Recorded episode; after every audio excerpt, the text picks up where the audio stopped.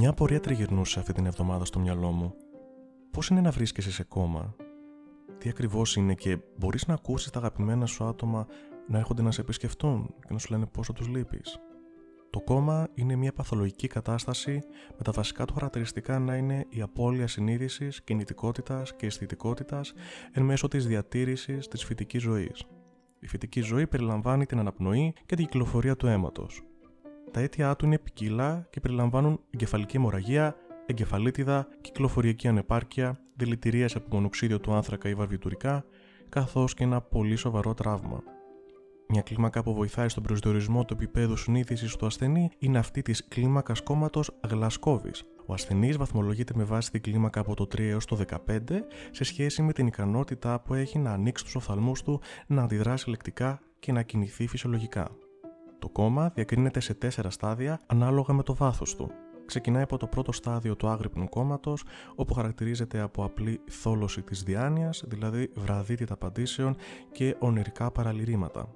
Το δεύτερο στάδιο είναι αυτό του ελαφρύ κόμματος, που παρουσιάζεται η παραμονή των προστατευτικών αντιδράσεων στα επώδυνα ερεθίσματα. Στο τρίτο στάδιο, το στάδιο του βαθύ κόμματος ή του κάρου, χαρακτηρίζεται από απουσία αντίδραση σε επώδυνα ερεθίσματα, πλήρη χαλάρωση των μειών και διαταραχή της φυτικής ζωής.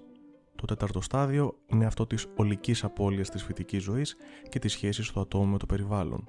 Υπάρχει ακόμα και το μη αναστρέψιμο κόμμα, το οποίο είναι γνωστό και ως κλινικός θάνατος ή υπερβαθέν κόμμα που δηλώνει τον εγκεφαλικό θάνατο και συνεπώς το θάνατο του οργανισμού.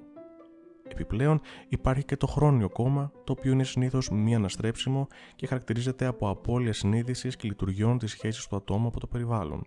Μια πολύ ιδιαίτερη εμπειρία κόμματος είναι αυτή της Erin Baker από το Buena Park της Καλιφόρνια, η Έριν βρισκόταν σε τεχνητό κόμμα για δύο εβδομάδες όταν ήταν 17 ετών. Συγκεκριμένα τονίζει ότι το τι θυμάται και το τι συνέβη πραγματικά είναι δύο εντελώς διαφορετικά πράγματα. Σχετικά με το τι θυμάται, αναφέρει τα εξής. Ξύπνησα σε ένα νοσοκομείο δίπλα στη θάλασσα. Ήθελα να πάω τουαλέτα, όμως δεν μπορούσα να μιλήσω στη γιατρό. Εκείνη μου έδωσε ένα στυλό και ένα χαρτί και μου ζήτησε να γράψω τι θέλω. Μετά άκουσα κάτι σαν συναγερμό και με μετέφεραν σε ένα στενοφόρο. Ενώ βρισκόμουν μέσα στο ασθενοφόρο, είδα τη μητέρα μου να περπατά στην προβλήτα που οδήγησε στο δωμάτιό μου. Τότε είδα ένα τεράστιο παλαιριακό κύμα, ούρλιαξα, έκλαψα και μετά λιποθύμησα. Όταν ξύπνησα, βρισκόμουν σε ένα άλλο νοσοκομείο. Έβλεπα ειδήσεις και μιλούσαν για ένα παλαιριακό κύμα που χτύπησε ένα νοσοκομείο. Ακόμη αναζητούσαν επιζήσαντες. Το όνομα της μητέρας μου βρισκόταν στη λίστα με τους αγνοούμενους.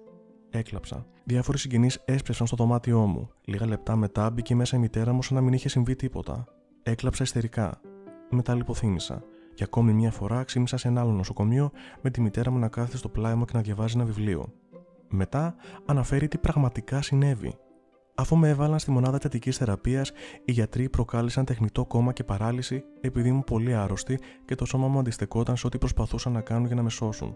Παρέμεινα στο ίδιο νοσοκομείο, στο ίδιο ακριβώς δωμάτιο, όσο καιρό βρισκόμουν σε αυτή την κατάσταση.